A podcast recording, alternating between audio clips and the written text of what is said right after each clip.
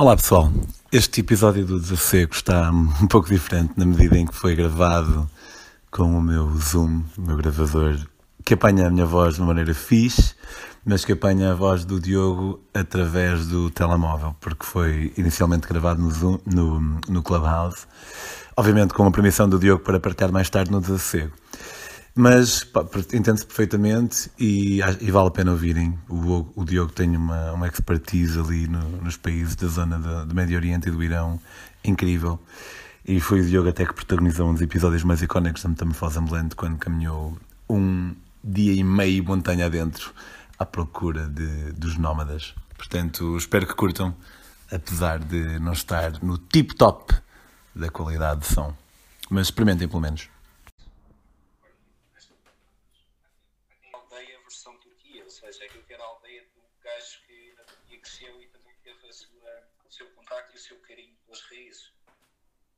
porque, porque a minha aldeia, na verdade, é, é a aldeia que existe no está por explorar. É, é, aquilo que é a minha aldeia, para o outro gajo, é a aldeia no interior de Portugal que ele achou fascinante.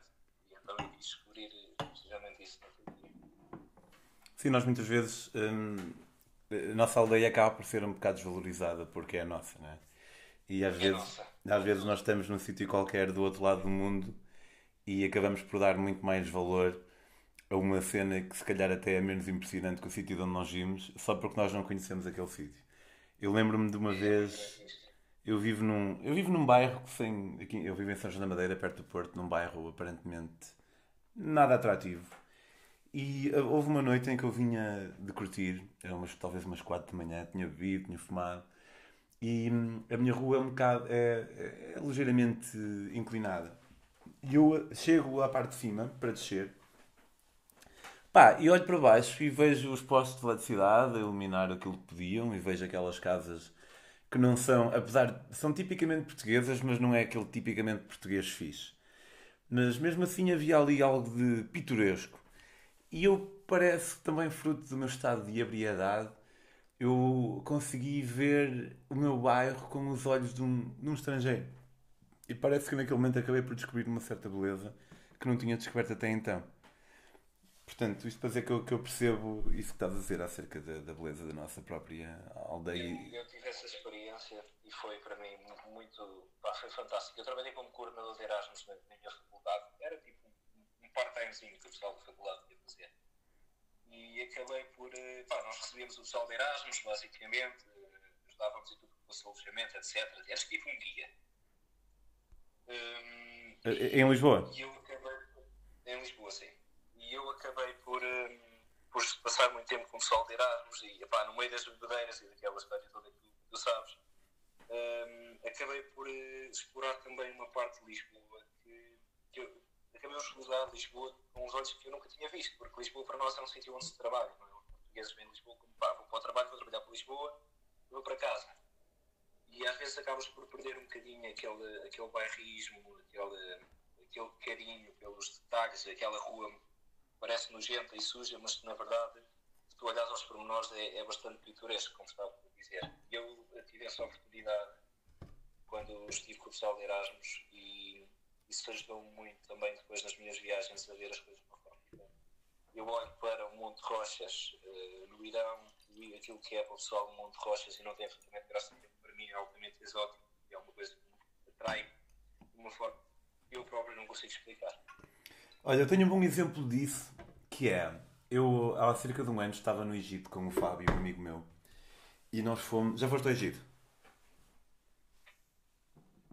Já, for, já foste ao Egito? Não, Pronto, ok, no, mas pronto, no Egito há lá uma cidade que se chama Luxor, e em Luxor há o, o, Val, dos, o Val dos Reis, que é, como o próprio nome indica, onde os faraós estão. E, hum, e aquilo, eu, vamos dizer que são 12 túmulos, eu não, não me lembro se eram 12 ou 14 ou por aí, vamos dizer que são 12. E há, com o bilhete geral temos o acesso a, a 3, por exemplo. E depois, se quisermos eh, pagar extra, podemos ir a outros individuais. E aquilo vai rodando, acho eu, dependendo da altura do ano. E eu e o Fábio perguntamos a um senhor, ao guia, ele disse: Olha, o vosso bilhete tipo eh, dá, dá para estes túmulos aqui, depois os outros, quiserem, têm que comprar. E nós perguntamos: olha, o que é o túmulo X tenho alguma coisa de interessante. Ele, não, não, não, não tem nada de interessante, só tenho a múmia do Tutankhamon. E eu, o quê? tipo, e, e isso não é interessante, é, é só a múmia do faraó mais famoso de todos. Pá, se ele fez mais ou não, não fez, não fez. Fez menos do que Ramsés II e o, ou o terceiro, confundo sempre os dois. Mas pá, podemos concordar que é o mais famoso de todos. E, e, então é um bocado um exemplo disso que estamos a dizer, porque às vezes o pessoal já está tão familiarizado com o sítio, já conhece tanto aquilo, que acaba por ver algo perfeitamente banal em algo perfeitamente espetacular. Pá, não sei se é uma, um, uma ferramenta evolutiva que nós obtivemos ao, com o passar dos milénios, que é o facto de nós não podemos estar embasbacados com tudo a toda a hora, senão não conseguíamos trabalhar. Estávamos sempre, ah, que lindo, que lindo, que lindo, que lindo. E então parece que temos às vezes que adormecer um bocado o nosso próprio sentido de espanto. E, e, é, e é, isso é uma das razões pelas quais eu, eu gosto de fumar erva, por exemplo. Porque hum, quando estou ali com aquela moquita consigo olhar para uma pedra como estavas a dizer num, numa casa que não vale nada e tipo, uau, wow, fogo. A pessoa que, já, que meteu isto aqui já morreu e os filhos já morreram e os netos já morreram e encontrar algo de espetacular nisso. Uh, Pedro, a, a, a, propósito disso, eu, eu tenho aqui duas considerações que estava fazer em cima a dizer. Uma delas é que hum, acho que uma grande parte da infelicidade atual nas sociedades desenvolvidas se prende com o facto de esse sentido de espanto se estar ou se ter perdido algumas classes. Isto é, eu, eu vejo que as pessoas eh, veem o sentido de espanto como um luxo e não como uma necessidade humana. Eu percebi muito isso na faculdade, eh, quando eu, eu estudei microbiologia. E aquilo é, é um mundo fascinante.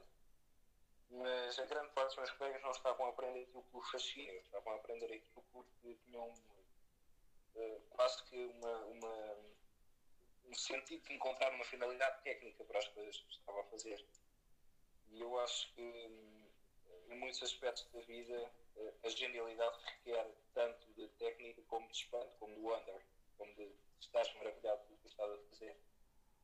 E, e creio que suprimir isso não é de todo o caminho a seguir. Outra consideração que eu queria fazer, eh, uma ocasião em Londres, eu estava a viver numa casa partilhada, as casas lá são balúrdios, e um dos gajos com quem eu vivia estava sentado na sala a olhar para o teto. e eu cheguei lá e disse, então, tudo bem, estás a olhar para o teto e tal. E ele disse, já viste, esta casa já foi habitada. Ali no teto estão, estavam aqueles autoplanos de criança que brilham no escuro, sabes? Yeah, yeah, yeah. Com planetas e o caramba. E eu penso, esta casa já foi habitada, tu consegues sentir a presença humana nesta casa.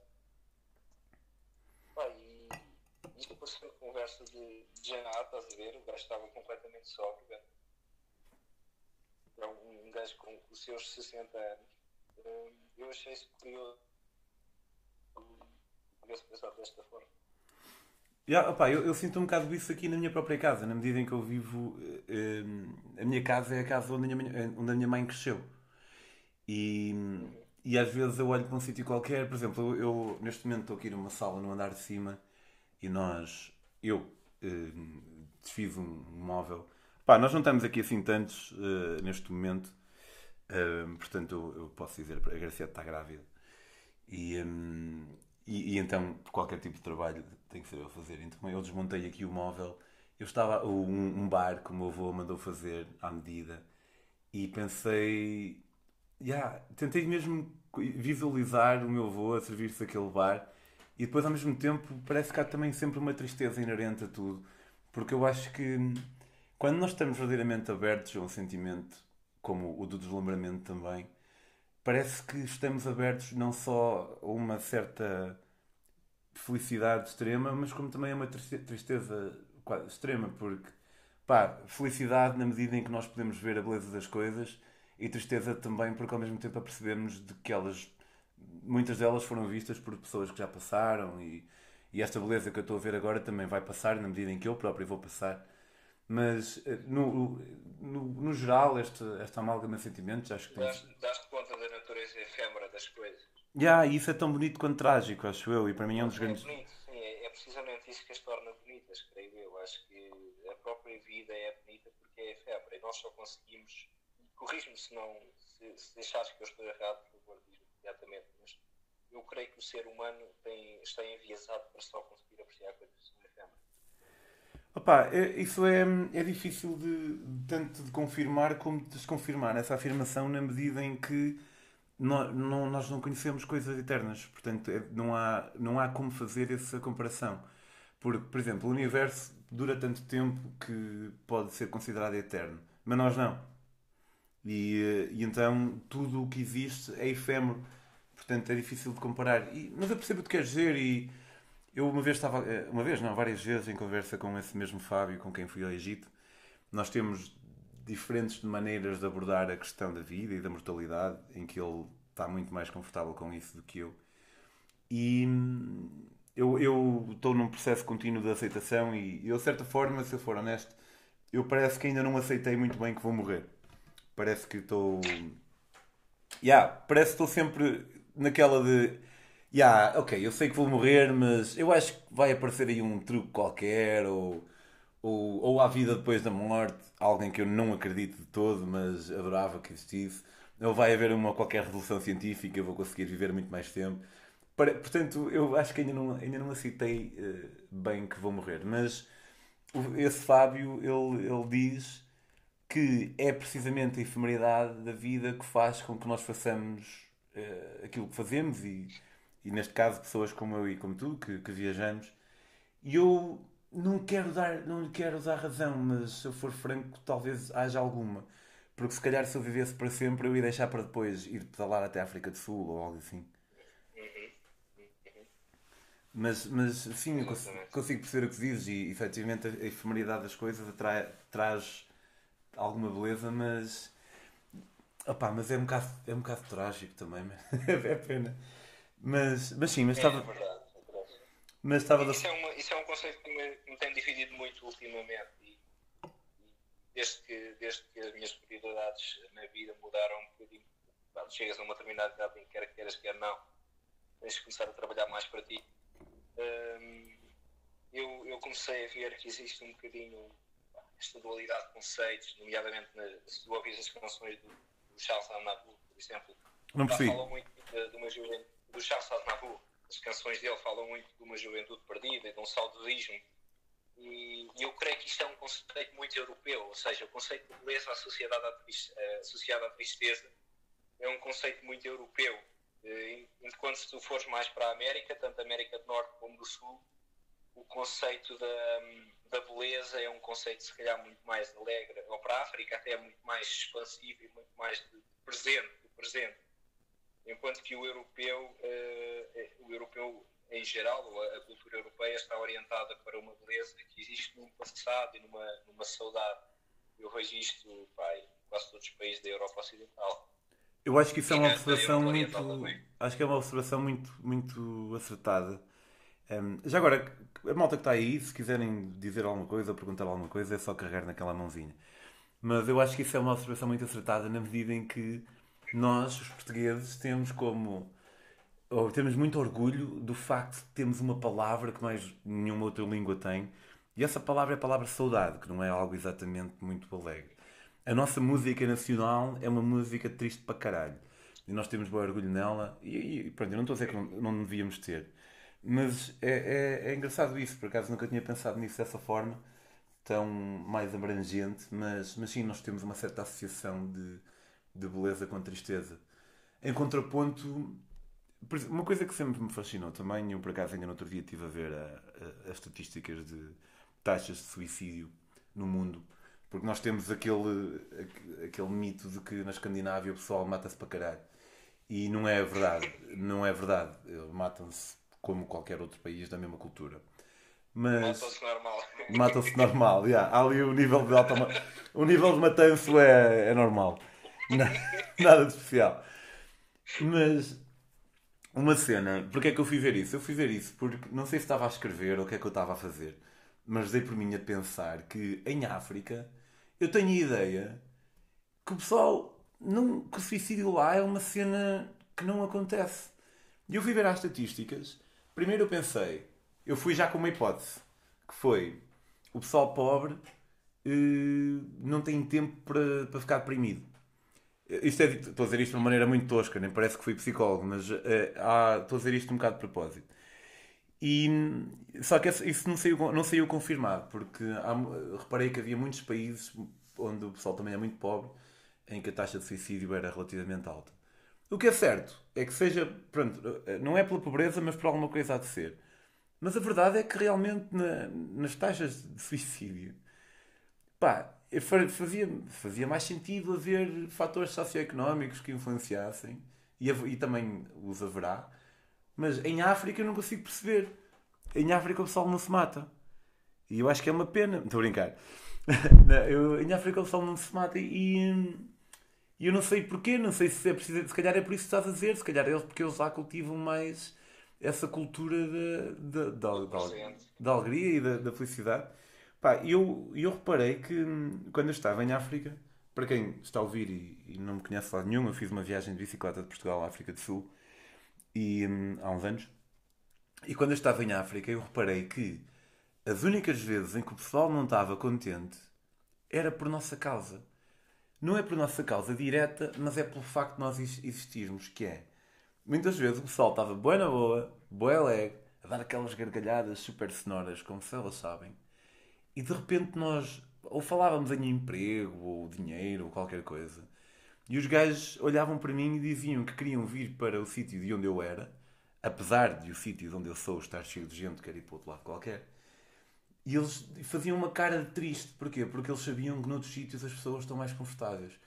E eu pensei, se eles não soubessem, isto já é um povo bastante alegre, mas se eles não soubessem que há pessoas que têm mais, se não padecessem dessa condição tão humana que é o, o de querer aquilo que o outro também tem, falacioso, é, é hiper falacioso isso. Já lá vamos. Ok, ok. Mas eh, se eles não soubessem, se não, não, não, não padecessem desse, desse mal humano que todos, do qual a maior parte dos humanos padece, se calhar então estavam contentes quase sempre. Isso lembrou-me, não sei se já leste o, o Sapiens do Yuval Noah Harari. Olha, recomendo vivamente, mas o gajo diz lá uma cena que, que eu consigo relacionar a isto, que é toda a gente aceita mais ou menos a sua mortalidade de uma forma em que não faz altas revoluções por causa disso.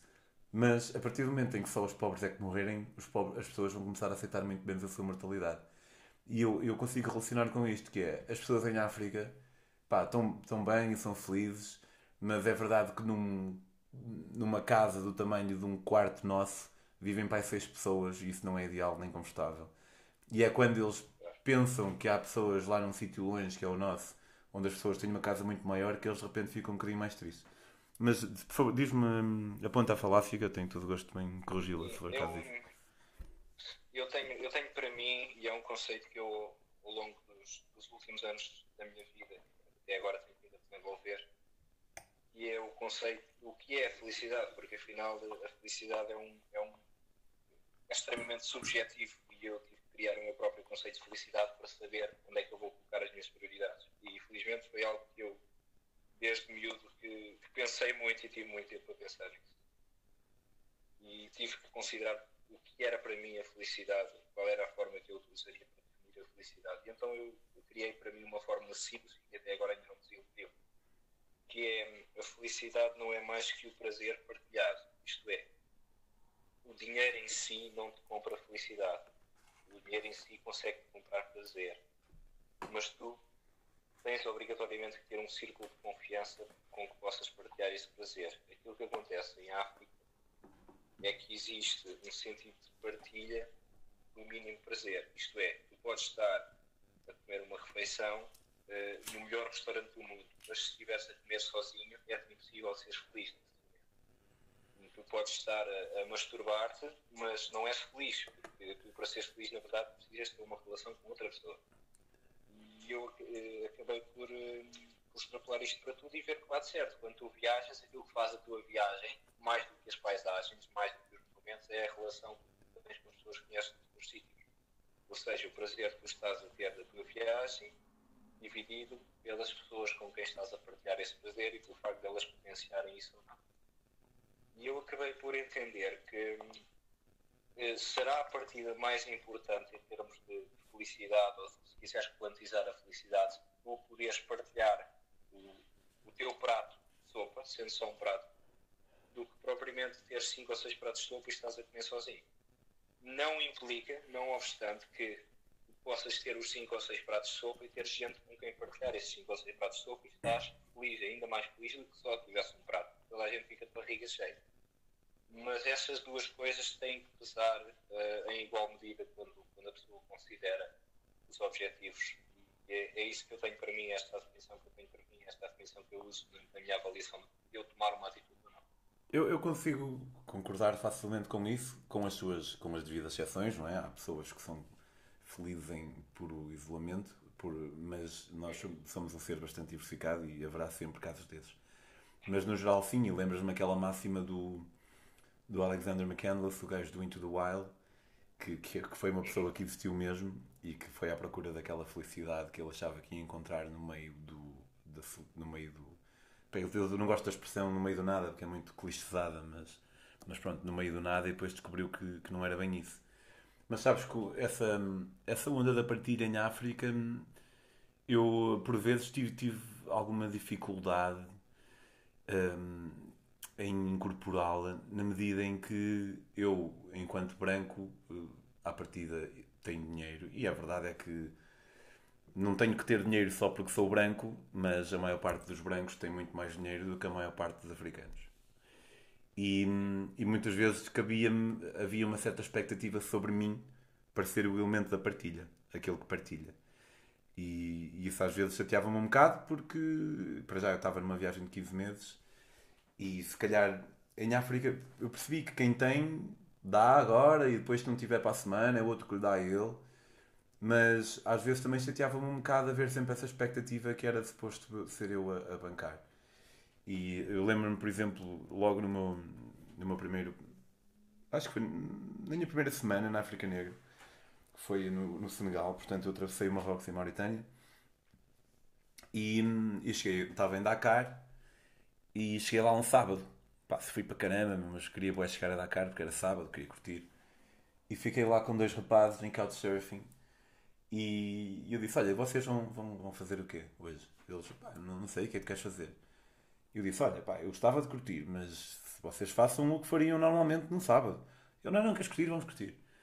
Então eh, eles eram dois, chamaram mais uma amiga, fomos a um bar, bebemos uma cerveja e depois bebemos outra. E, e depois o gajo disse-me: Olha, podemos pedir a terceira. E eu, mas como? Mas é, é suposto eu pagar.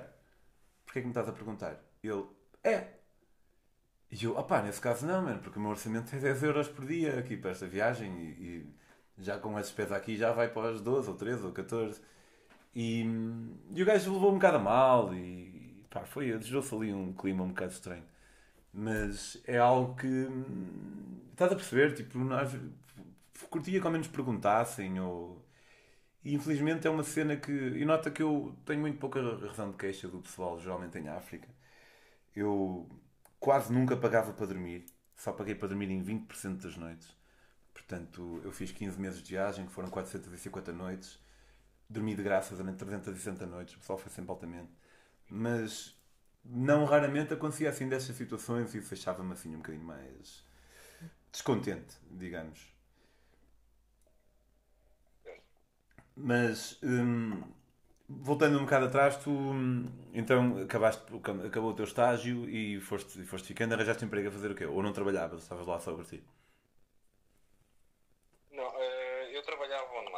trabalhava em, em exportações, importações e, entretanto, fui convidado para.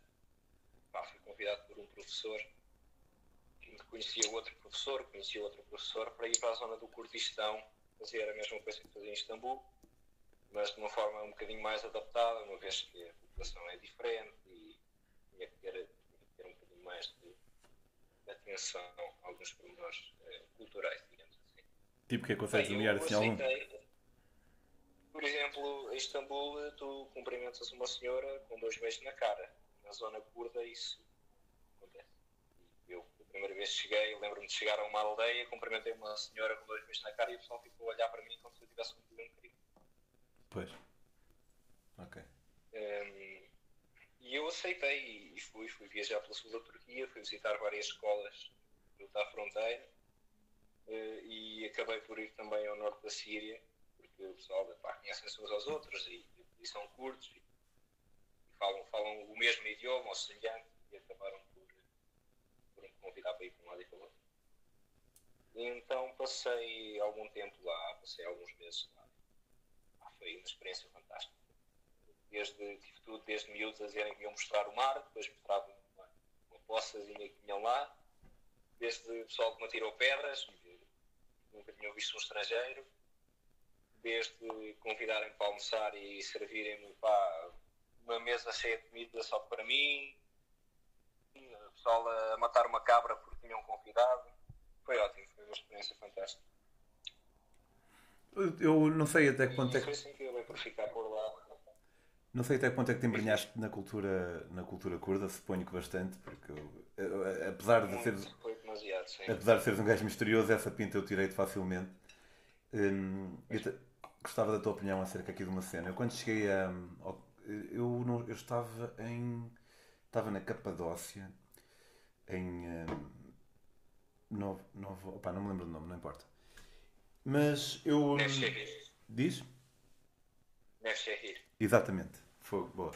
Exatamente. Estava em Nefshehir e, e não tinha sítio onde. Tinha sítio onde ficar, mas pá. Eu, eu, eu tinha um dumbphone, isto também foi há 10 anos, uh, havia poucos smartphones, mas eu não conseguia contactar o meu anfitrião por alguma razão. E, e encontrei uns putos na rua e, e opa, fui um bocado manipulador, mas pronto, porque eu, eu, eu fui-lhes perguntar se era seguro dormir na rua ali e fui um bocado manipulador na medida em que eu sabia que se eu perguntasse se era seguro dormir na rua, eles me iam convidar para casa. Yeah. E hum, pá, os gajos levaram para casa, a minha o rapaz que estava a viajar comigo, que era um rapaz chamado João, e demos bem, eles meteram lá a folha de jornal no chão e começaram a trazer comida. E, hum, e os gajos eram bastante nacionalistas curdos. E o, o conceito, o conceito do, do nacionalismo é um conceito que eu tendencialmente rejeito, mas também o rejeito porque eu tenho, eu, eu, digo isto da perspectiva confortável de quem vive num dos países mais antigos do mundo e nunca, nunca houve história de, de proibirem os portugueses de falarem português ou nunca houve uma tentativa, com todos os defeitos que Portugal tenha tido ao longo dos tempos, com a ocupação e com a ocupação espanhola e com a ditadura 300 anos mais tarde e por aí fora a verdade é que isso nunca houve uma tentativa de aniquilação da nossa própria cultura. Portanto, para mim é fácil dizer que estou-me a cagar para o nacionalismo. Um, e o, a miúda, eles eram bastante nacionalistas pela causa curda, e ela uh, não era nada avessa, avessa ao facto de, de vez em quando, os PKK matarem os militares, por exemplo. E, e parece que acaba por haver uma certa despersonalização de o militar não é bem uma pessoa, é mais um elemento do Estado. Hum, não sei o que é que achas acerca disto, se, se simpatizas com a causa curda, se achas que algum tipo de, de ataques. Não estamos a falar de ataques a civis, é? Porque acho isso aí é, é consensual que nunca sei, sei, sim. é, é consenso, consensual que nunca é boa ideia. Mas hum, não sei se achas que é justificado por vezes acho que nunca é justificado. Mas se me tivesses perguntado a mesma questão há três anos atrás, eu teria dado uma resposta provavelmente diferente. E eu vou-te explicar um bocadinho daquilo que aconteceu entre mim e o PKK. O PKK, para quem está a ouvir, é o Partido dos Trabalhadores do Kurdistão e é considerado uma organização terrorista pela generalidade dos países. Eu, na altura, hum, pelos amigos que eu tive, pelas ideologias que eu suportava, pela idade que eu tinha. Eu era uma pessoa que tendencialmente uh, apoiava o BKK, pela ajuda que me deram também, pela dívida de gratidão que eu até hoje tenho para com eles e por uma maioria de razões. Uma maioria de razões, algumas mais pessoais que outras. E acabei por, um, com o passar do tempo, com o estudo, com a idade e com o, mexer mais eh, no mundo do trabalho e no mercado real, chegar à conclusão que não faz qualquer sentido haver uma secessão dentro da Turquia. Nenhum. Uh, por uh, duas razões fundamentais. A primeira é que a Turquia é um país extremamente dividido entre fações político-religiosas. Ou seja, se houver uma secessão dos curdos em prol da causa curda, é inevitável que haja uma sessão de outras fações. Inevitável. Uh, nomeadamente estou a pensar, pá, eles, eles têm comunidades do norte da Turquia que são comunidades uh, ligeiramente diferentes etnicamente, mas são pró-Erdogan e têm comunidades na zona ocidental da Turquia, sendo turcos, são completamente contra o Erdogan. E era inevitável que isso levasse a uma guerra civil generalizada e eu acho que ninguém na Turquia teria interesse que isso acontecesse. A segunda razão é que eu não acredito que fosse possível estabelecer um Estado democrático no Kurdistão turco e também não acredito que a solução uh, alternativa fosse melhorar de maneira nenhuma a vida da população curda nem as oportunidades que eles teriam a nível de trabalho, a nível de crescimento pessoal. Porquê? Porque tu já tens um Estado curdo no norte do Iraque e tu consegues mais ou menos extrapolar aquilo que acontece quando uma população com um nível baixo de educação, com uma mentalidade tribal, uh, chega uh, a alguma forma de independência e a uma democracia pá, que é uma farsa completa. E acabei por perceber que isso não era a solução para o meu amigo que cresceu numa aldeia no Kurdistão e que quer ser um músico famoso na Turquia. Porque a independência do Kurdistão vai estragar mais as possibilidades dele do que vai propriamente complementar.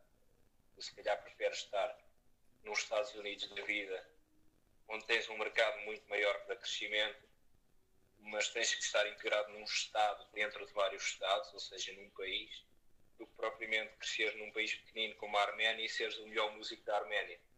O teu nível de, de, E quem diz músico diz outra coisa, pintor, escultor, médico, quer que seja. O teu nível de progressão pessoal e o teu nível de satisfação e de, e de bem-estar económico uh, será muito maior e tanto maior direi eu, quanto maior for a dimensão do país onde tu estás inserido. Neste sentido, eu hoje em dia já não concordo com as ideias que eu tinha há três anos atrás e, e sou contra a criação do Estado. Posto isto, fazer uma ressalva. Uh, efetivamente, os cursos sofreram muito e eu entendo que. E foram traídos também, não é? Porque eles, eles foram ajudaram. Foram traídos, sim. Foram traídos, sim. Os turcos não são propriamente. Pá, não aderem muito à ideia do, do Atatürk como pai dos turcos, aquilo que lhes foi prometido não foi cumprido. Mas eu, eu acho que se nós formos por aí, nós ainda vamos estar chateados com os árabes porque invadiram a Península Ibérica. Ainda vamos estar chateados com os italianos porque no tempo dos romanos fizeram isto e aquilo. E pá, não faz sentido irmos por aí. É, é assim, isso, as cenas, isso depende um bocado se as coisas prescrevem ou não, não é? E, e prescrevendo quando é que prescrevem. Por exemplo, no caso de, de Israel e Palestina, que é assim, aquele caso mais gritante sempre. Um, os israelitas todos já, já nasceram lá, né? E então houve uma. Mas talvez seja um bocado diferente, porque mesmo hoje em dia a maneira como os palestinos são tratados é, é, é mesmo. Não, não, não, é, não é boa e é uma espécie de apartheid moderno que, que tem muito, muitos defeitos e muitos problemas. Mas o, o, o Pedro e o Diogo de Israel já nasceram lá e não são necessariamente culpados por causa da ocupação que houve ali no pós-guerra. Não? É? O estabelecimento dos Estados Porque, não sei, tu viajaste por aí, foste à Palestina alguma vez? Não, nunca fui.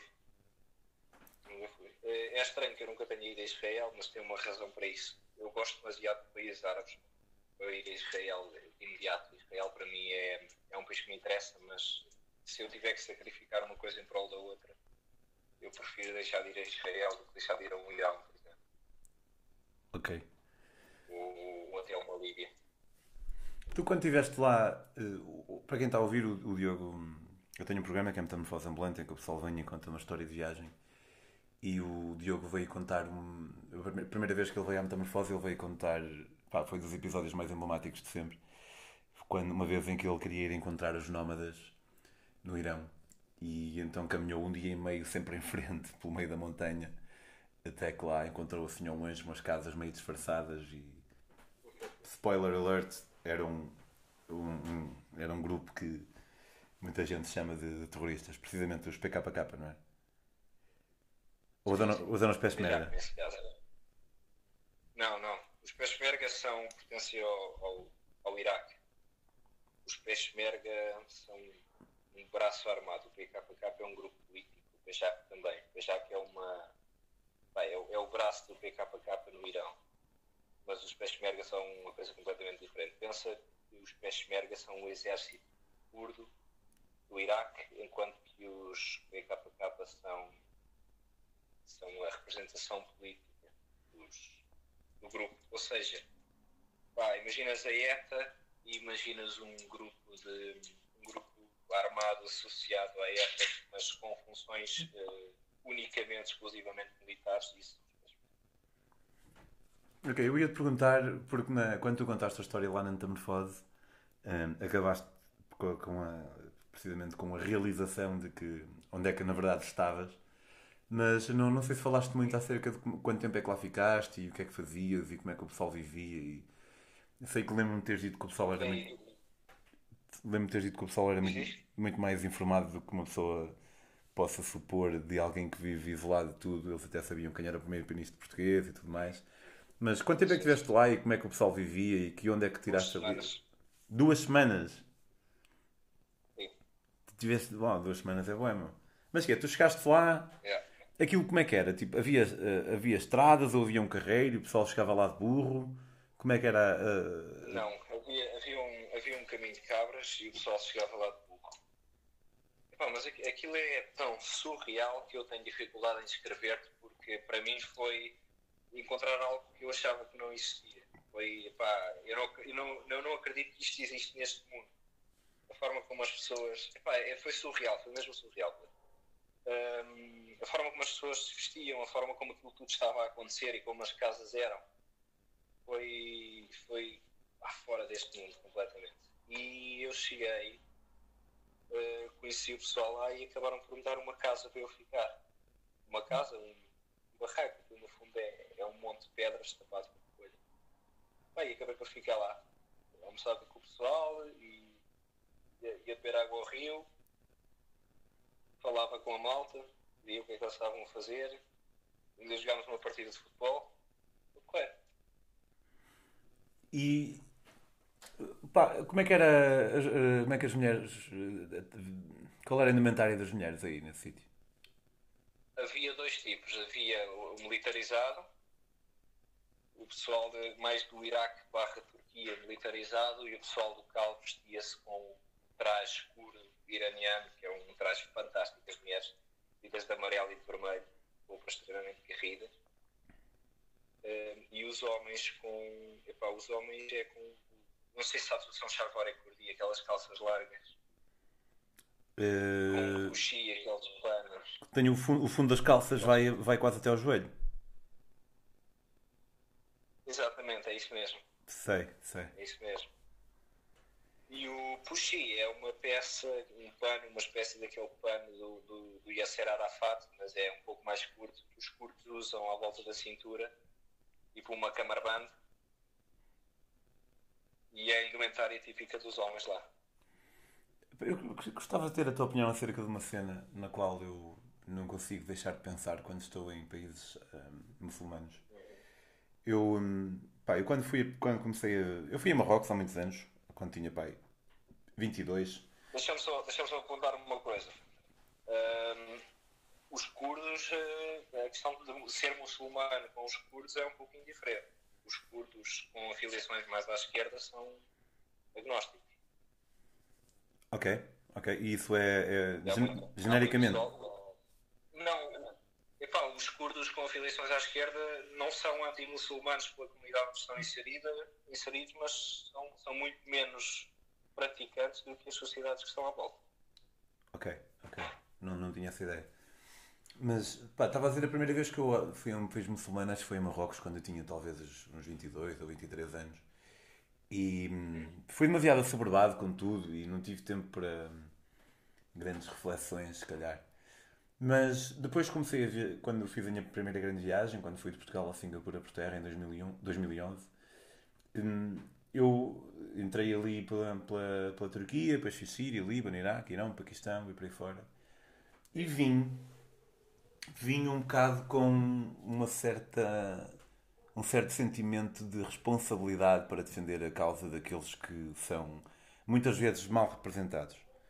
porque toda a gente sabe. Eu acho que a sociedade tem vindo a despertar ultimamente. Acho ou espero, se calhar é wishful thinking.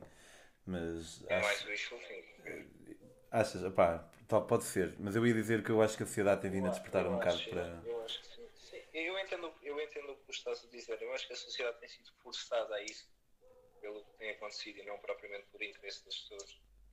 Acho sim. que hum, o fascínio que existia com o Médio Oriente transformou-se numa ideia de um sítio destruído, um sítio. Por exemplo, o Afeganistão.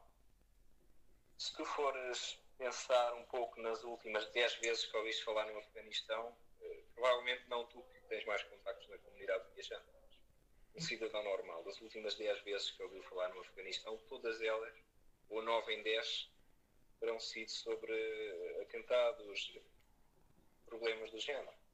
Sim, não sim. propriamente sobre o facto de terem uma das regiões montanhosas mais bonitas do mundo, ou terem o Val de Bamiyan, por exemplo. E eu acho que esse fascínio do Médio Oriente cada vez tem vindo a perder mais. Eh, portanto, é completamente o oposto do que estava a dizer. Nomeadamente o Porto de Beirute pá, foi pelos ares e era dos poucos sítios no Médio Oriente que ainda continha aquela mística, aquela magia, aquela beleza do, do Médio Oriente antigo. Médio Oriente do século XX, do início do século XX. Sim, Beirute era Paris, a Paris do Médio Oriente, diziam. Paris do Médio Oriente, exatamente. Olha, não, não sei, e na verdade eu também confesso, devo admitir uma certa cegueira que tenho, que é o facto de nós em Portugal não, não temos muitos muçulmanos, e, então é fácil achar que, que há uma, uma abertura para com este povo, mas também é muito fácil ser aberto quando nós não temos que lidar com, com a diferença. E se calhar se houvesse aqui mais muçulmanos, eh, era mais fácil de ver que as pessoas não são, não são assim tão abertas. E um ponto contra o meu próprio argumento, eh, agora que penso nisso, foi ele, em 2015, na altura do, do pico da crise dos refugiados. Pronto, a crise dos refugiados nunca passou, mas em 2015 foi a altura em que teve mais, mais na berra.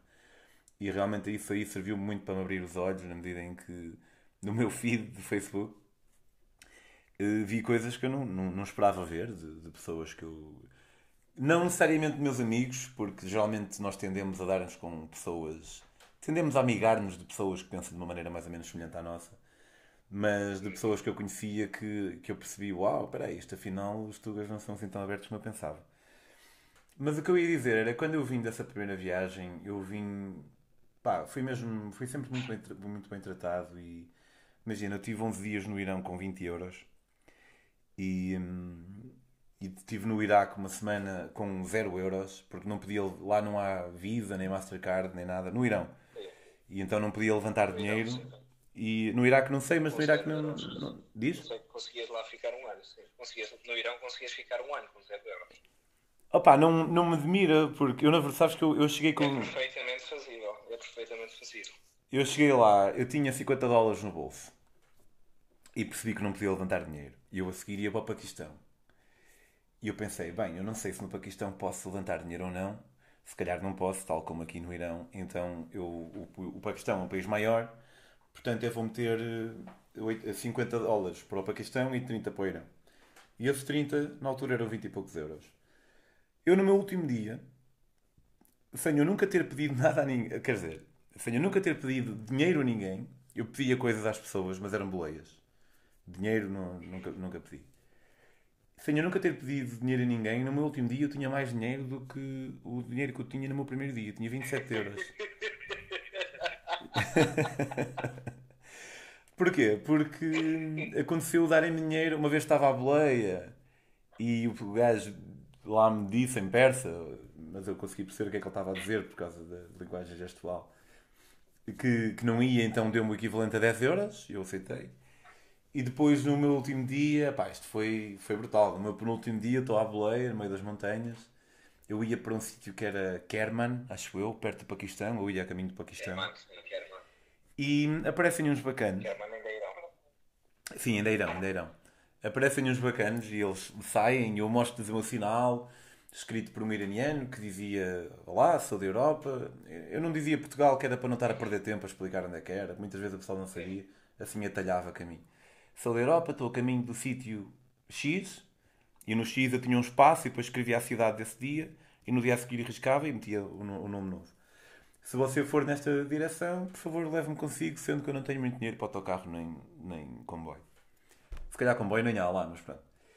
E pronto, tinha sempre o mesmo sinal e estes, e estes bacanas viram o sinal. E lá, primeiro percebi que eles não se acreditavam que eu não era iraniano, porque eu, como tu, uh, tenho um aspecto bastante iraniano. Que também foi uma surpresa para mim, na medida em que eu imaginava que os iranianos, os iranianos eram mais escuros, tipo os indianos ou os paquistaneses. Toda a gente, pá, toda a gente. Yeah, toda a gente pensa isso.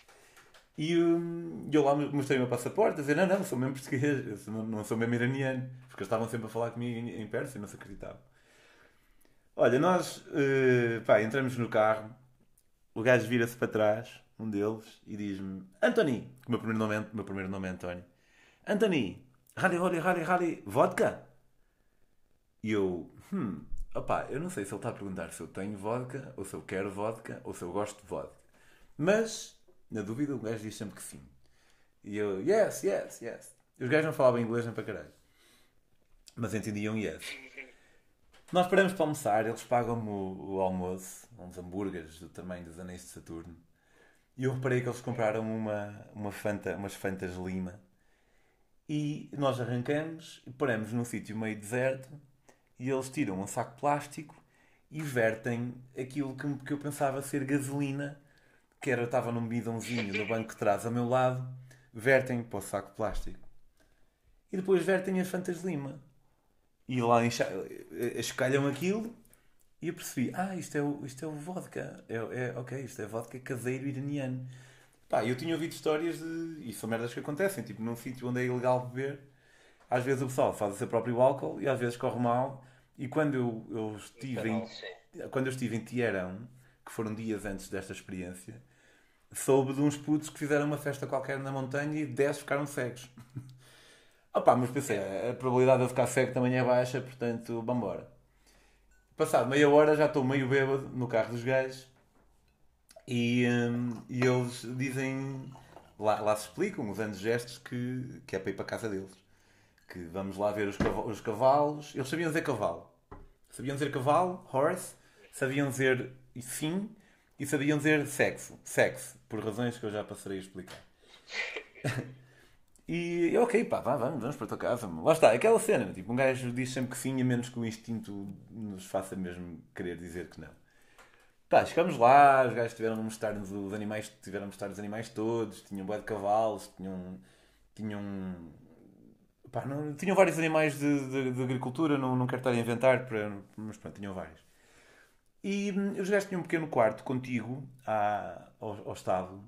Então sentamos lá, os gajos começam a fumar gás, eu fumo com eles. E eles dizem. Hum, começam a aparecer, começa a aparecer pessoal. E eu percebia, pronto, eu já vou ficar aqui hoje à noite, mas olha que fui, estou aqui, estou a viver esta experiência. E, e isto é uma das razões pelas quais eu viajo, é para ter precisamente este tipo de, de onda com o pessoal. E a dada altura os gajos viram-se para mim: Anthony, horse, sex. E, eu, e, e basam. Eu, ok, fui atrás deles. E o que é que ia acontecer? E, o, o, o garanhão deles ia engravidar a, a égua. Não sei se era para acontecer naquela semana e já que eu estava lá, os gajos decidiram ser naquele dia para me entreter um bocado. E eu vou a correr atrás deles e há um puto com o potro, porque a égua faz-se difícil inicialmente e saia um bocado. E então, com esses, com esses coices, pode acertar no potro e matá-lo, porque o potro vai andar ali sempre à volta da, da mãe. Então, há um puto agarrar no potro, há o cavalo com alto, alto, alto pênis. Hum, eu, digo, eu uso muito pizza, mas a malta de Lisboa acho que costuma dizer-me que pizza é um termo bastante feio, portanto deixei de usar para quando estou a falar com Lisboetas. Portanto, alto pênis. E, e o pessoal está todo a gritar como se fosse um jogo de futebol. E eu estou meio bêbado, um bocadinho com a moca também. É daqueles momentos que parece que uma pessoa quase que sai do próprio corpo, sabes? E foda-se, eu estou a viver. Isto aqui é mesmo muito particular. E hum, o gajo não consegue engravidar a égua, não, não consegue entrar. E pronto, lá voltamos para o, para o pequeno quartinho e passamos, continuamos a fumar e a beber. E no dia a seguir acordamos e hum, o gajo dá-me uma, uma pulseira que ainda hoje tenho, que tem os versos do Corão. E. Hum, e eu dou-lhe, pá, queria lhe dar qualquer coisa. E eu tinha uma, eu tinha uma lanterna daquelas que se dá a corda, sabes? E, e dava jeito, porque o, o quarto banho dele o quarto banho deles era, era fora de casa e eles tinham que usar a luz do telemóvel, então pá, quis dar qualquer é. coisa daí isso. E o gajo deu-me uma boleia até a estação de autocarros. E, não, desculpa, até uma, uma estação de táxis e pagou, pagou o táxi e disse ao taxista, depois eu vinha perceber mais tarde, para quando eu chegasse, ele, o taxista me levar ao autocarro X e pagar, pagar a minha viagem até o meu destino com o dinheiro que ele deu ao taxista. E pá, yeah, foi mesmo uma cena bué de fixe, que, como tu dizes, aparentemente não é assim nada rara no Irão. Mas foi com esse dinheiro que o gajo, que o gajo me deu, eu, eu dei por mim a ter mais. Porque ele, além disso, ainda me deu algum a mim, além do que deu ao taxista. E eu dei por mim com mais dinheiro no meu último dia no Irão, com mais dinheiro no, do que no dia anterior. Do Irão com mais dinheiro do que Caramba. Yeah, não saí porque depois acabei por gastar no, no autocarro final. Mas, mas sim, pá, e, e, isso acaba por ser um bocado emblemático. Mas isto foi uma grande volta para, para voltar ao, ao ponto que eu queria partilhar anteriormente, que era, pá, por estas e por outras, eu quando vim de, desses sítios, eu vim um bocado com aquela responsabilidade de partilhar a minha visão e a minha experiência com pessoas que possam ser um pouco mais preconceituosas para com os muçulmanos. E estava numa fase muito de namorados. Eu acho que, eu acho que, isso, eu acho que não podes, não podes uh, falar dos, dos muçulmanos. Então lá vamos. Uh, sim, sim, sim. Podes, podemos um, ir por aí a seguir. Só que eu estava numa fase de lua de mel, sabes? E eu, eu apercebi-me disso muito mais, anos mais tarde. Porque a verdade é que hum, há cenas que eu acho que não são fixe e das quais eu não me consigo descolar hoje em dia. Não faz com que eu julgue os elementos de determinada cultura, mas faz com que eu possa ter realmente um juízo de valor sobre determinado aspecto dessa cultura. Não me vejo a mim próprio como superior na medida em que se eu tivesse nascido lá eu era daquela forma, mas isso de que eu estou a falar em específico tem, tem a ver com a, a diferença de tratamento e de direitos que sinto haver entre. Exatamente, entre homens e mulheres. Não sei se concordas, sentes o mesmo. Concordo, uma... era isso que eu ia dizer a seguir, precisamente. Eu ia entrar por aí a questão dos muçulmanos, é a questão dos judeus também, é a questão dos cristãos, é a questão de qualquer grupo religioso, mas também é uma questão do, grupo étnico. E eu, eu acho que tu cada vez mais chega à conclusão que tu tens que olhar para as atitudes das pessoas e não propriamente defender determinados grupos ou determinadas religiões. Porque acaba que hum, cada pessoa é uma pessoa e, e o pessoal está a dizer, epá, os, os Imagina ao contrário, imagina a situação contrária. Uh, o gajo vem a Portugal e fica na tua casa e volta a dizer que não existe absolutamente nenhum machismo em Portugal e que o pessoal é todo bacana e o caraço. Depois vem um gajo aqui tem uma experiência completamente diferente. E, e diz, ah pá, eu não gosto dos cristãos porque os cristãos batem na mulher e o caramba. tu pensas, não, eu não reconheço essa pessoa, eu não reconheço essa experiência. E, no entanto, tu estás incluído nos cristãos mas não quer dizer que isso seja inerente ao teu valor uh, cristão, apesar de tu não seres, tu, tu, tu és ateu, mas uh, não creio que isto esteja inerente ao teu valor de cristão, nem ao teu, nem à da pessoa que efetivamente é cristã. Acho que está inerente ao teu valor como ser humano e à educação que tiveste. Portanto, é, é impossível, não é sequer difícil, é impossível mesmo tu generalizares e dizeres que os muçulmanos A, ou B ou C. E eu chego à conclusão que os amigos que eu tenho que acham aberrante alguns aspectos dessa cultura, também eles são amigos que, se for preciso, põem o tapete no chão e rezam no Meca. Isso é uma coisa pessoal deles, é a tranquilidade deles, é aquilo que eles se sentem bem a fazer. E, no entanto, eles próprios achariam e acham aberrante que as mulheres tenham um tratamento, tenham um tratamento diferente. E se eu o fizesse, se eu o fizesse com a mulher na minha casa, eles chamar-me a atenção e diziam: estás a fazer isso? Olha, um país onde eu senti muito Portanto, isso um país onde eu senti, um país onde eu senti muito isso. Um, eu estive na Arábia Saudita o ano passado, mas acho que nem, nem foi na Arábia Saudita o, o que eu mais senti. Foi na Argélia. Pá, e a Argélia é um país incrível. Aliás, eu, vou, eu sou guia. É tu és guia também, não és? Estou na Argélia, sim. Para, para, mas és guia para que país? Para a Argélia. Ah, sério? Ah, fixe. Então, olha, somos. somos uh, uh, amigavelmente rivais, na medida em que não sabia que era, eu sabia que eras guia para a Nomad, mas não sabia que era para a Argélia também. Um, pá, então suponho que tenha sido a Gardaia. Não. Ok, mas. Aliás, ainda não fui à Argélia. Vou fazer, vou ainda tenho que fazer prospeção, tenho que conhecer, foi por causa dos idiomas. Ok, ok. árabe francês. Ok. Mas pronto, Gardaia. Sugeriram e eu aceitei. Sim, é como eu. vou- Eu vou ser guia para Israel e Palestina e ainda não lá fui, mas terei tempo de, de me tornar especialista antes de ir. Mas pá, na Argélia é Argélia a terra dos Missábios, não é? As Diz? mulheres vestem de branco. as mulheres vestem de branco e só com um olho, só com um olho de fora, meu. Exatamente, são Missábios, sim. E é. Exatamente, é isso, é isso que tu disseste. Hum, Conhecia o termo, mas com outra, com outra intuação. E, por exemplo, imagina, quando cheguei a Constantino, que não é em Gardaia, é no norte, é uma cidade muito bonita, tem sete pontes lindíssimas, a cidade está construída em dois grandes penedos. E eu estava lá em couchsurfing com um, um rapaz e foi a primeira vez que, que alguém fez algum apontamento sobre essa pulseira, algum apontamento menos positivo sobre essa pulseira que o iraniano me deu. Porque ele disse: Olha, essa pulseira que tu tens tem escritos do Corão. E eu, ah, pois tem, o que é que diz? E ele, olha, mas tu não, não devias usar isso. E eu, então, então, porque vais ao quarto de banho, por exemplo. E eu pensei, ah, já, porque ele não quer que a pulseira entre no quarto de banho, ok. Porque é um sítio sujo. Nós chegamos à casa dele e, hum, abrindo a porta do apartamento, tínhamos uma porta à direita, que era para a cozinha, e uma à esquerda, que era para a sala. E nós viramos à esquerda, para a sala, e, e eu fecho a porta. Só que apercebo-me que tenho que ir ao quarto banho. E mal eu fecho a porta, não é mal eu fecho a porta, se calhar passaram uns 10 segundos. Eu abro a porta outra vez e digo, olha, afinal tenho que ir ao quarto de banho. E eu abro a porta e à frente vejo a esposa dele, que estava na cozinha, que a porta era mesmo em frente. Pá, a mulher viu-me, deu um pincho, meu, parecia que tinha uma mola. Foi uma cena mesmo, mesmo incrível. Porque eu não, eu não podia vê-la. E depois, quando nós estávamos em Gardaia, pá, pronto, eu, olha, eu já tive a felicidade de ter estado em 93 países. Eu sou daquelas pessoas que conta. Eu sei que há quem acha que isso é foleiro, mas estou-me a cagar. Eu já estive em 93 países e a Argélia é capaz de estar no meu top 5. É mesmo muito fixe. Vais, a... Uau! yeah, vais adorar. Vais adorar. Em, to- tem, em muitos aspectos, meu. Tem ruínas romanas brutais. Essa, a, a capital, pá, a melhor maneira que eu encontrei para descrever, descrever Argel foi. É uma espécie de Paris que ainda não teve, ainda não teve tempo de retocar a maquilhagem.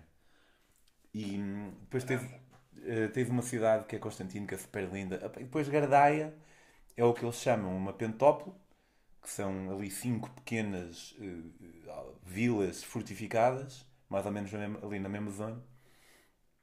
E altamente, é mesmo fixe, é mesmo, mesmo, mesmo fixe. Tens essa cena das mulheres andarem com um lençol à volta e só se vê um olho. Isso é uma merda, é um bocado difícil um gajo esquecer-se disso. Mas não obstante isso, é, é um sítio mesmo muito fixe de visitar.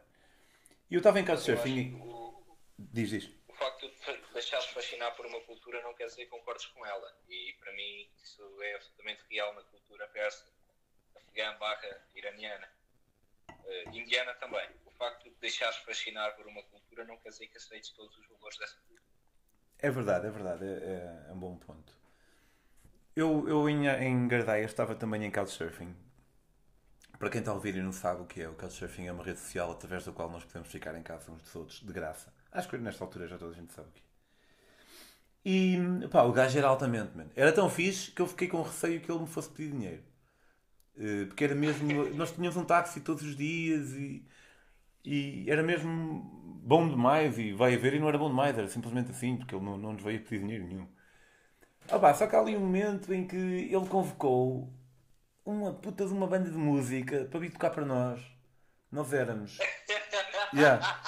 Éramos eu, eu e um casal. Incrível! meu. Yeah, eu e um casal, o gajo era francês, a gaja era, era argelina, mas vivia em França. Era de ascendência argelina, era francesa de de ascendência argelina.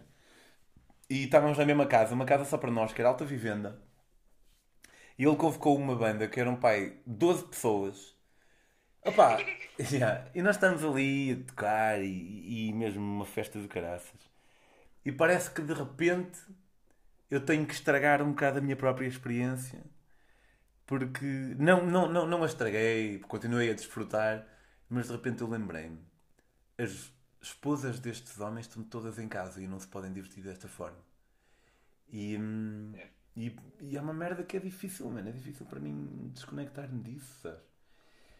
E, e por exemplo, na, na Arábia Saudita o ano passado fui com o João Amorim, não sei se sabes quem é, o gajo tem uma página que é o Follow the Sun. Sei, sei, sei, sei. Yeah, fui com o João, fui com o João na Arábia Saudita e, e nós perguntávamos ao pessoal, tipo, quando tínhamos um bocado mais confiança, o que é que eles achavam acerca de se havia alguma diferença de tratamento entre os homens, os homens e as mulheres. E o pessoal dizia sempre: Não, o quê? Elas têm mais direitos do que nós ainda! Ha, ha, ha, ha. E hum, eu não conseguia achar assim muita. muita piada aquilo. Mas, mas é como tu dizes, pá, as culturas não há culturas perfeitas, pá. Na Índia tem a merda das castas, que apesar de ter sido penalizada, é algo que. Tipo, primeiro a lei aparece, e, mas depois ainda é preciso algumas gerações até o povo começar a, agir perante, perante isso. Quais são os teus. Eu, Diz. A questão, do, a questão das mulheres no Islão é, é controverso que me fascina tanto uma coisa que me repugna ao mesmo tempo. Mas o que é facto é que, como tu disseste bem, todas as culturas têm prós e contras. Se eu for a pensar desta forma, eu vou estar à procura da cultura perfeita, eu vou estar à procura do sítio perfeito. E não é toda a minha intenção. Eu acho que eu tenho que, que tomar a coisa como um todo, precisamente eh, não dizer, epá, aquilo é bom ou aquilo é mau, epá, é o que é. Eu não tenho que justificar a ninguém porque é que eu gosto do, do Irão ou porque é que eu gosto de países árabes. É o que é. E a tua perspectiva que acordar às 5 da manhã com um exame na tua janela é um incómodo para ti, para mim, se calhar, é aquilo que me puxa precisamente para esse lado.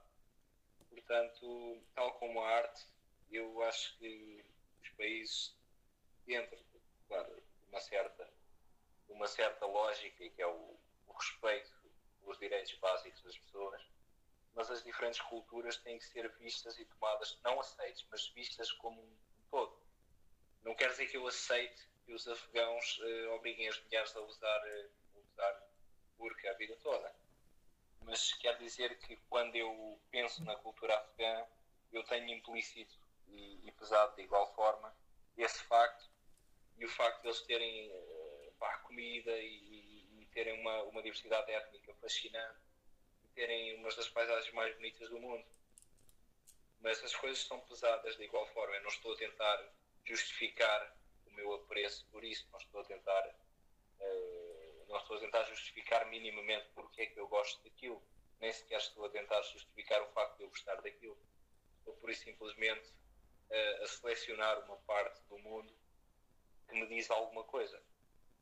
E, e, se tu fores olhar para a cultura portuguesa, epá, tu consegues encontrar coisas fascinantes, consegues encontrar coisas que são absolutamente repugnantes. Há coisas que são repugnantes na nossa cultura. Mas. Podes nomear uma ou duas? Posso, posso nomear uma ou duas. Eh, a primeira é a maneira como nós tratamos os animais nós temos para nós que o ser humano está acima dos outros animais. Quanto menos educadas as pessoas são, mais, uh, mais as pessoas têm tendência a ter um comportamento nojento para alguns animais. Os animais de, uh, domésticos ou de. Os, os, animais em geral. dar tiros em águias, só vai à caça, para mim é uma coisa absurda. É vegetariano? Muita gente aí. Não sou vegetariano, não. Consegues perceber que eu sinto isso como um pouco paradoxal? Consigo perceber que tu sintas isso como paradoxal, sim. Consigo perceber que tu sintas isso paradoxal, como consigo perceber que sintas paradoxal. Eu gosto do Médio Oriente e consigo ter respeito pelos direitos das Da mesma forma. Sim, sim, não, não invalida o que estás a dizer. Atenção. Eu tenho sempre muito cuidado de separar o mensageiro da mensagem, mas, mas sim, mas parece um mas, pouco incongruente. Mas esse aspecto, esse aspecto para mim é, é flagrante. E outro aspecto da nossa cultura é o facto de uh, haver uma espécie de uma promoção. Isto tem a ver com vários fatores, terá a ver com fatores religiosos, que são os que demoram mais tempo, deixam mais marca nas sociedades. Mas o facto de haver pouca promoção da ambição individual. Bem, isto para mim é tão conservador da cultura como é limitante para os jovens. Mas isto é um fator intrínseco, um fator, é algo que está emprenhado na nossa cultura, o conservadorismo, a todos os aspectos, e que não é uma coisa que vai mudar. A minha, o, é a minha o, que eu mais, o que eu mais detesto em Portugal é uma cena da qual os portugueses até costumam ter algum orgulho. Que também isso também é um pouco paradoxal, que é o chico, o chico espertismo. É? O chico espertismo. O, o, o, de ser chico esperto. Se calhar não usas essa... Sim, tipo, yeah, safar-se. Safar-se geralmente às custas do, do bem-estar de outra pessoa.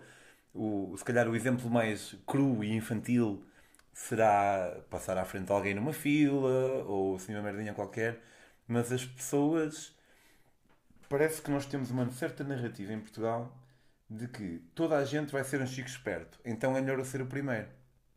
E eu desculpabilizo, ah, desculpabilizo o meu chico espertismo dizendo que se não for eu é outro. Isto é uma estup... não Pá, fico fodido, meu. Não, não, não, não faz sentido nenhum. E, e opá, eu, eu acho que o pessoal ter. Hum, é, imagina, eu sei que nós temos uma carga de, de, de, impostos que por vezes pode parecer exagerada e tudo mais, mas a verdade é que são esses impostos que pagam o, os, os, serviços que nós podemos ter de uma forma que se possa dizer que é gratuita. Eu acho que o pessoal evade só os impostos quando pode, e a verdade é que a maior parte das pessoas evade-se quando pode e depois falam disso como se fosse um grande, um grande feito. Feito, não defeito. Deviam falar como se fosse um defeito, mas falam como se fosse um feito. Eu acho que ia ver toda a gente a dizer claro, claro, claro, claro, claro. Que certamente já terá estado em conversas em que alguém diz que não pagou um imposto por causa de uma merda qualquer. E o pessoal diz claro, claro, claro, faz sentido. É uma cena que eu não consigo perceber muito bem. E, e nota que é preciso analisar as, as situações sempre ad hoc. E se alguém tiver em extremas dificuldades, mas sejam umas dificuldades muito específicas que, não que faz com que não se qualifiquem para apoios ou bolsas, ou seja o que for, porque às vezes acontece, pá, ali uma cena qualquer, o pessoal tem pouco dinheiro, mas até ganha, até ganha muito dinheiro, só que tem um encargo qualquer, por um azar qualquer, e, e não consegue ter ajuda do Estado, e aí, pronto, tudo bem, eu se calhar era capaz de perceber. Mas muitas vezes é alguém que só quer fazer mais algum, do qual quer ter, mas não é porque precisa, sabes? E eu acho isso fuleiro, meu. E felizmente para mim tento não. Tento não julgar ao mesmo tempo, julgo as atitudes, não julgo as pessoas, senão, pá, senão não, não podia ter amigos, porque é, é, é, é feito mesmo muito, por muita gente. E... Uma, uma ocasião, um professor que eu tive disse que nunca mais esqueci dessa frase nos Estados Unidos, um dos argumentos de uma discussão é I pay my taxes. Um gajo que diga isso em Portugal é um idiota. é visto logo como um gajo que paga os impostos. Yeah. Pacóvio. Pacóvio, sim. Mas na linha do que eu estava a dizer, um, isso é um aspecto integral da sociedade. É inseparável com tudo aquilo que temos de bom. E, e isso, se tu fores ver, aplica-se para qualquer sociedade do mundo, seja para a sociedade iraniana, para a sociedade chinesa, para a sociedade americana, para a sociedade portuguesa. Tu uh, apenas podes selecionar quais são os valores com que tu sentes que tens mais realização.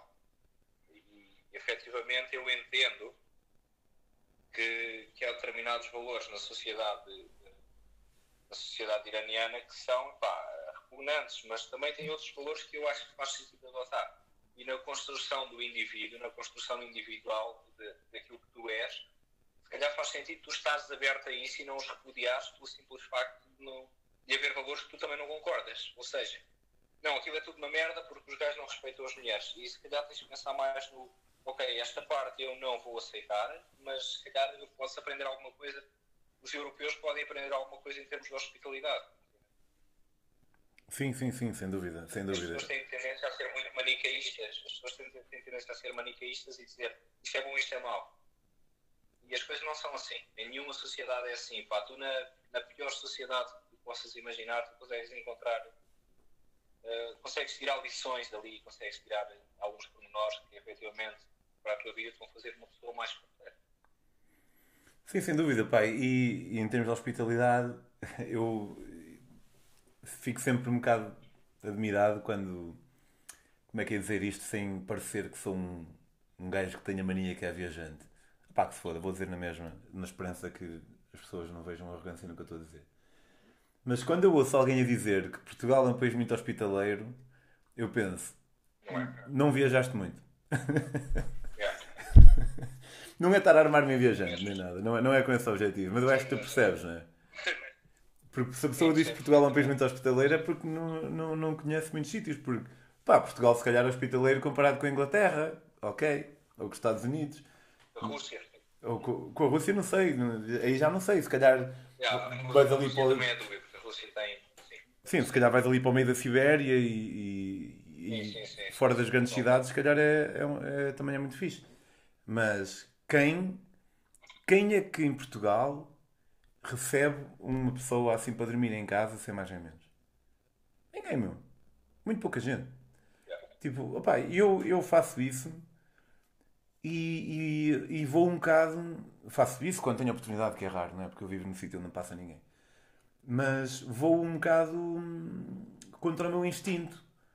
Porque eu sou português e tenho essa cultura um bocado imprimida em mim, para o melhor e para o pior.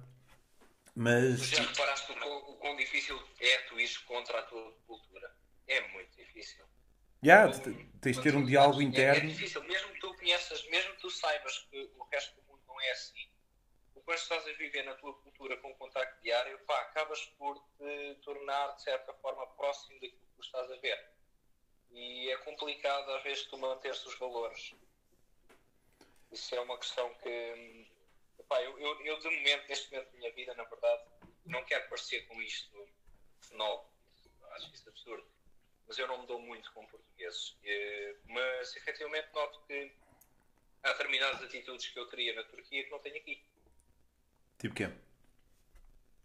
Pá, tipo a maneira como eu, como eu penso na, na, no, em receber o pessoal, o tempo que eu, que eu penso em ter o pessoal em minha casa, a maneira como eu. Eu aqui, por exemplo, vou dar um exemplo prático.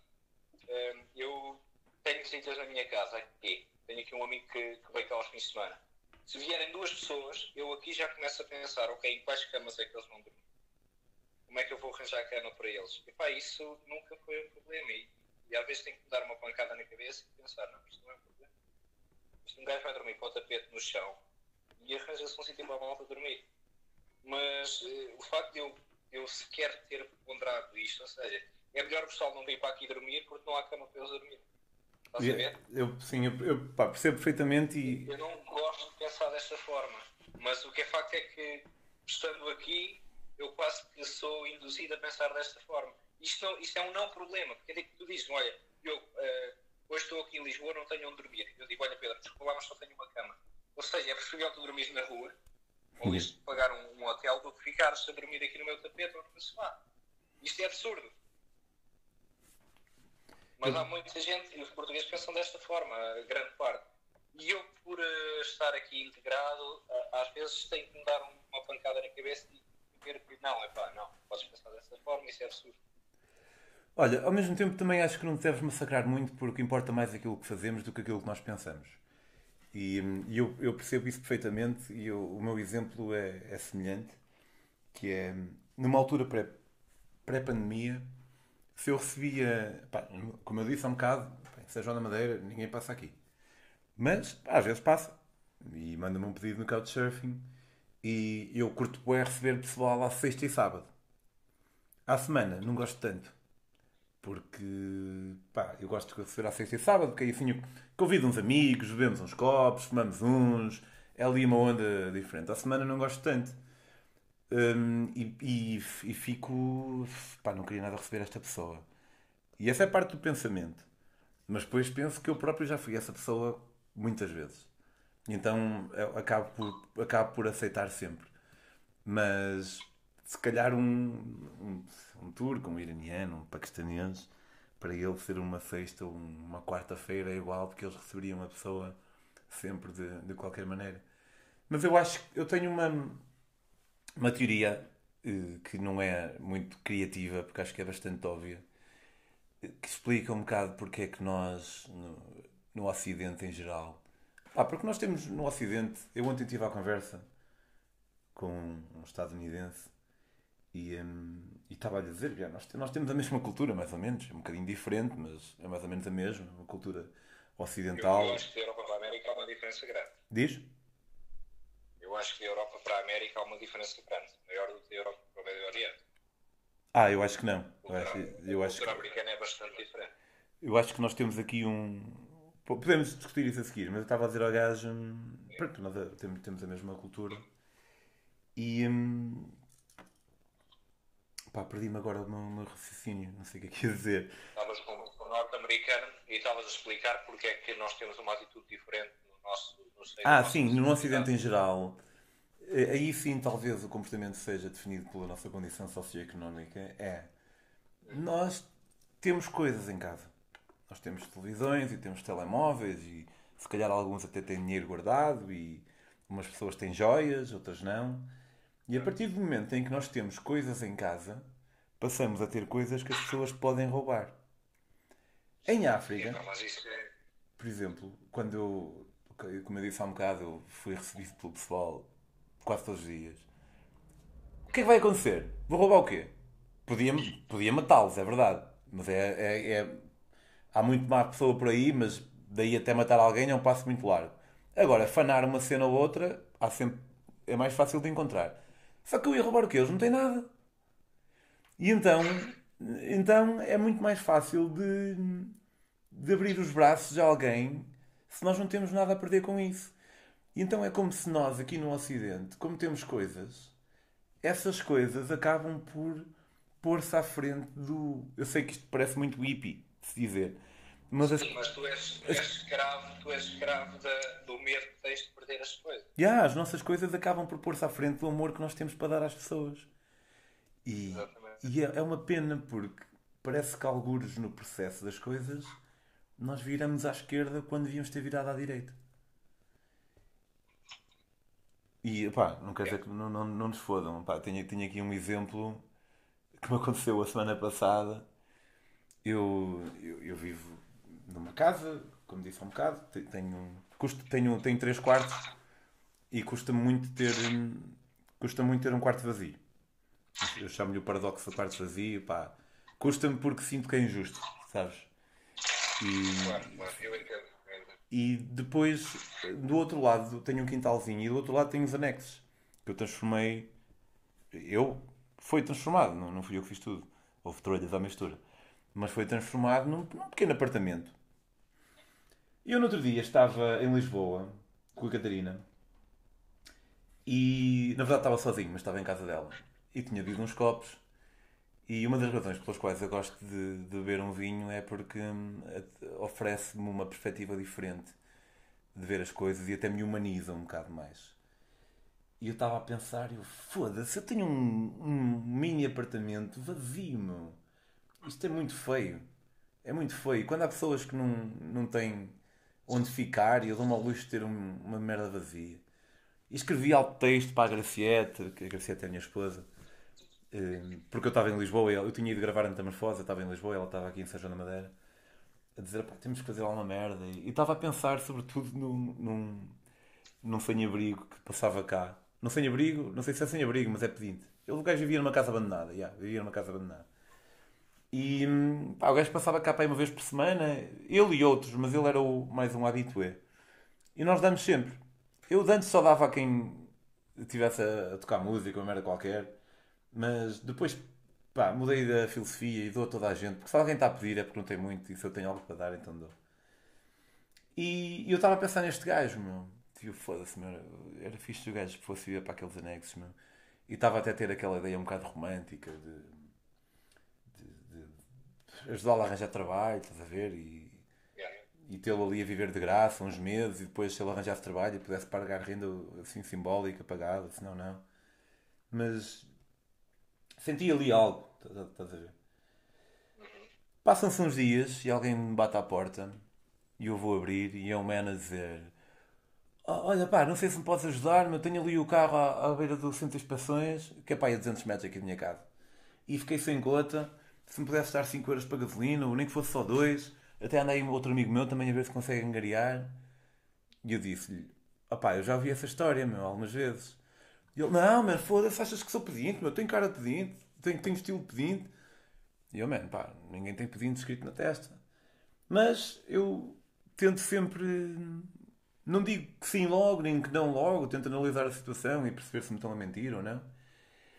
Eu. Ok, pá, dá-me um minuto. Não, eu disse, como é que vais arranjar o combustível? Pá, com um garrafão. Tens, tens um garrafão? Eu tenho, fui buscar um garrafão. E eu estou a pensar, eu quero ajudar este gajo, só que eu não quero ser enganado.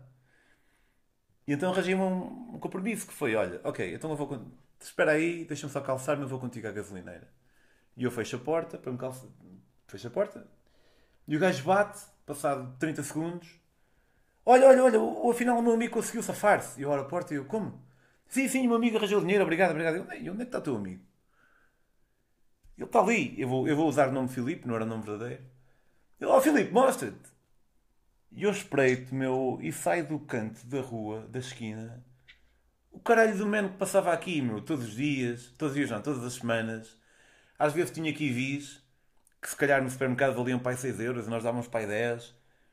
E eu, pá, senti-me mesmo traído, meu. O gajo disse, olha, vai lá, aqueles que eles dão sempre. Inventou uma peta qualquer. E eu entro em casa, pá, mas estou bem indignado, saio outra vez, passado um bocadinho, deixo, encontro os gajos a meio da rua, e eu digo, ó oh, Filipe, tu nunca mais passas cá em casa, caralho. Tu foste um merda, nós fomos sempre fixos contigo e tu foste um merdas, meu. Disse mesmo, vai para o caralho. Pá, senti-me mesmo, quase, quase me apetecia chorar, meu. Eu ali, com altos sentimentos de culpa, a tentar falar com a Garcieta acerca de conseguirmos pôr lá o sem-abrigo a viver de graça nos nossos anexos. E o gajo a enfiar-nos um barrete daqueles. Pá, obviamente não, não fala pelos outros sem abrigo, não fala por ninguém, só fala por ele mesmo. Mas, pá, foda-se, meu. Puta que pariu, senti-me mesmo, mesmo triste. Percebes? Yeah, percebo, percebo perfeitamente. Pá, a cena é que eu, eu, eu trabalhei com toxicodependentes, não sei se sabes. Fiz um. Não, não sabia. Eu, mas sabes que eu fui, sabes que eu fui psicólogo? Sei, sei, foste psicólogo, sim. sim Trabalhámos em Newcastle. Uh, não, em Birmingham. Eu, eu fiz meu estágio curricular em Coimbra, uh, a trabalhar com toxicodependentes, no que se chama uma comunidade terapêutica. Uma comunidade terapêutica é uma casa onde os utentes vivem e hum, são eles que gerem a casa, cozinham, limpam, fazem a gestão do espaço, porque é uma maneira também de os uh, reintroduzir há algumas responsabilidades básicas que eles já não, já, para as quais eles já cagaram há muito tempo. E também é o nosso local de trabalho. Temos terapia de grupo, terapia individual, temos uh, psicodrama, depende um bocado dos sítios. E um, depois do meu estágio curricular na, em Coimbra, fui fazer um estágio profissional para a Noruega e trabalhei também com toxicodependentes no mesmo tipo de ambiente, uma comunidade terapêutica. E daí fui para a Inglaterra, agora a trabalhar a sério, em Birmingham, também numa comunidade terapêutica. Já não era exclusivo com, um, com toxicodependentes, era com o que se chama complex needs eram pessoas que na sua maioria tinham borderline, personalidade, borderline personality disorder havia, é, é, é. havia muita malta que se automutilava e, e então eu, eu tenho alguma, alguma estaleca com, com toxicodependentes, mano. Eu sei que o pessoal é. Não, não são todos, obviamente, mas não é nada raro ver, o pessoal ser um bocado mentiroso. E foi, foi o que aconteceu naquele, naquele instante. Enfim, olha, estamos aqui a falar há uma hora e meia, meu curti bué, acho que podíamos repetir daqui a umas semanas ou daqui a um mês ou dois. Sim. Pá, foi o... Era o que eu tinha em mente mais ou menos, porque hum, eu gosto de falar de, de, viagens, mas também gosto de ter conversas mais genéricas. E, hum, e de certa forma também nunca tínhamos tido uma conversa assim mano a mano, eu e tu, de temas genéricos. Hum, é verdade. É obviamente verdade. há gente a ouvir, portanto, se calhar não, se fosse sem ninguém ouvir, podíamos. uh, a conversa seria um bocadinho seria um bocadinho diferente, mas acho que não seria muito diferente. Se calhar podia ter havido uma confidência ou outra, mas olha, eu gostei. Para quem está a ouvir, obrigado. Se curtiram a. Eh, acho que devem ver, se meterem no YouTube Metamorfose Ambulante Diogo Reis. Há dois episódios aqui com o Diogo, um deles em que ele encontrou os, os tais PKK no Irão, o outro que é uma, uma situação bastante caricata entre, entre fronteiras. Não me lembro se foi do Irão para a Turquia, Ou da Foi do Irão para a Turquia, sim. Do Irão para a Turquia, ok. Pá, vale, vale muito a pena ver. E pá, Diogo, obrigado. Obrigado por. Uh... Obrigado, obrigado, Este foi uma hora e meia que parece que demorou para aí 15 minutos, mano. Yeah. É sempre um gosto enorme falar contigo. E acho que. Mas já sabes o que é que eu acho, não é? Tens, tens uma, uma forma de, de abordar e de, de arredondar os temas fantásticos. Pá, agradeço-te, agradeço-te. Eu, eu, eu, eu, gravei isto e hum, se não te importares, isso, eu, eu, tive que inventar aqui um bocado. Eu tinha um gravador a gravar o, o som do telemóvel, portanto a minha voz vai estar com uma qualidade e a tua vai estar com outra. Vamos ver como é que fica, mas se não te importares, depois a partir. Né? Vá, tchau, tchau, meu. E obrigado, pessoal. Um abraço.